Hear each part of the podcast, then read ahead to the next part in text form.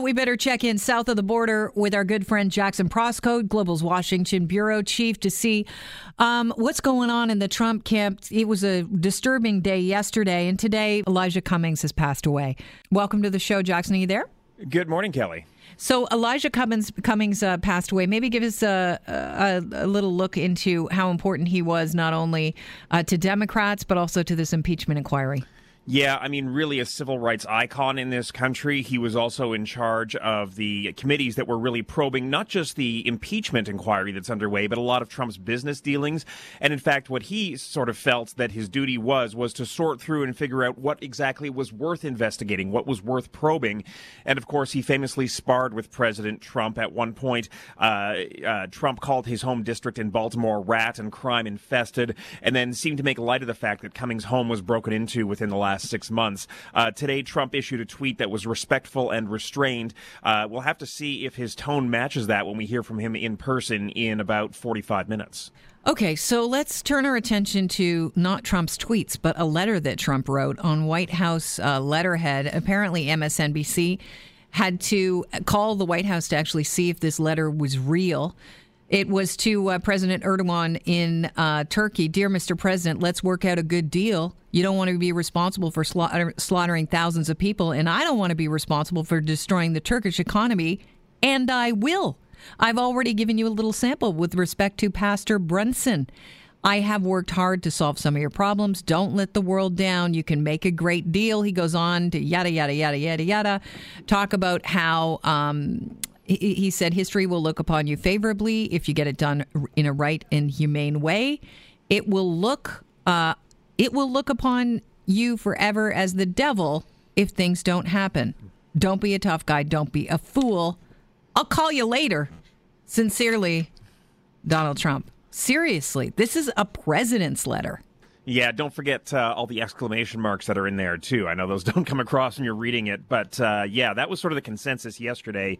Is this really real? A lot of reporters phoning the White House to ask that very question. Uh, I think a lot of concern too that this is the tone that the president is taking. There are reports from the BBC this morning that upon receiving that letter, President Erdogan of Turkey threw it in the garbage. Meanwhile, it was distributed yesterday at the White House to Democrats who'd come for a bipartisan meeting with the president at the White House, a meeting that turned uh, really heated and what Democrats describe as the president ended up having a meltdown in that meeting. Uh, all told, this is a mess, and I think it sort of speaks to the fact that Trump is really going it alone here on U.S. foreign policy. He's defying the advice of experts, he's defying the advice of his own generals and diplomats, and he's really making it up as he goes along. And the point is, he can send letters like that all he wants. The U.S. No longer has any leverage now in this fight against Turkey because it has withdrawn its troops from that part of Syria to make way for Turkey to move in. And in fact, just yesterday, the U.S. was, was reportedly bombing its own bases because it was retreating so quickly. It didn't want to leave anything behind for Turkey or Russia or the Syrian forces to make use of. Right. Now, I just want to. Uh, a, a, few months ago, uh, we had there was like an op-ed or something published where uh, someone working inside the White House has said, "Don't worry, we've got it under control.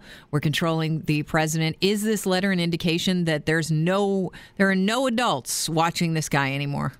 Yeah, and I think you only uh, don't need to look any further than the staff turnover at the White House, the dozens and dozens and dozens of people who've left the administration. I think the turnover rate is somewhere between 75 and 80 percent now since Trump took office. That is remarkable.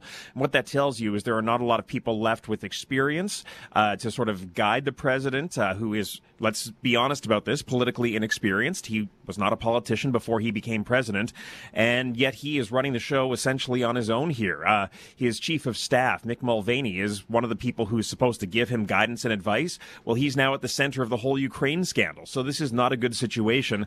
And I think there's a growing amount of concern about who exactly is directing the president here uh, and if the president can be directed at all. With the Turks bombing uh, the Kurds, I'm hearing stories, and I'm sure that this is uh, this is the case. Uh, you know, because I've read it in a few other uh, news outlets that uh, ISIS fighters uh, who have previously been imprisoned by the Kurds are just walking away, and they think that that one phone call that uh, that Trump made actually might lead to the resurgence of ISIS. What are you hearing about that?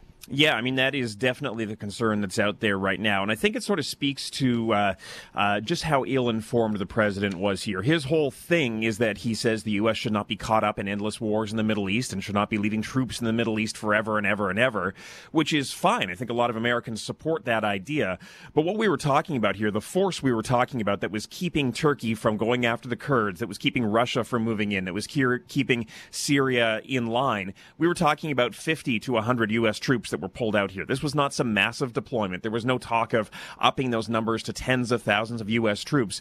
This was a few dozen people that were really holding things together, and now that's lost. And again, the U.S. has no leverage to move back in and try and regain control of the situation. And that was the subject of the meeting that uh, apparently broke down yesterday between the Democrats and the Republicans, and Nancy Pelosi w- waving her finger at Trump uh, because this is a dire situation, and he doesn't seem to uh, register how important it was that uh, the U.S. defend those Kurds.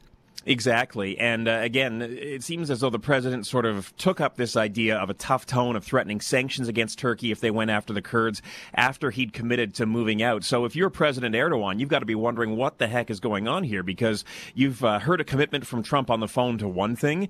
Then in public, he comes out and says something completely different. But the bottom line is you don't need to listen to him anymore because the U.S. has no leverage here in this situation. Well, I know we'll be hearing more from you in the coming days because this story's not going away. Jackson, always a pleasure having you on. Thanks so much. Thanks, Kelly.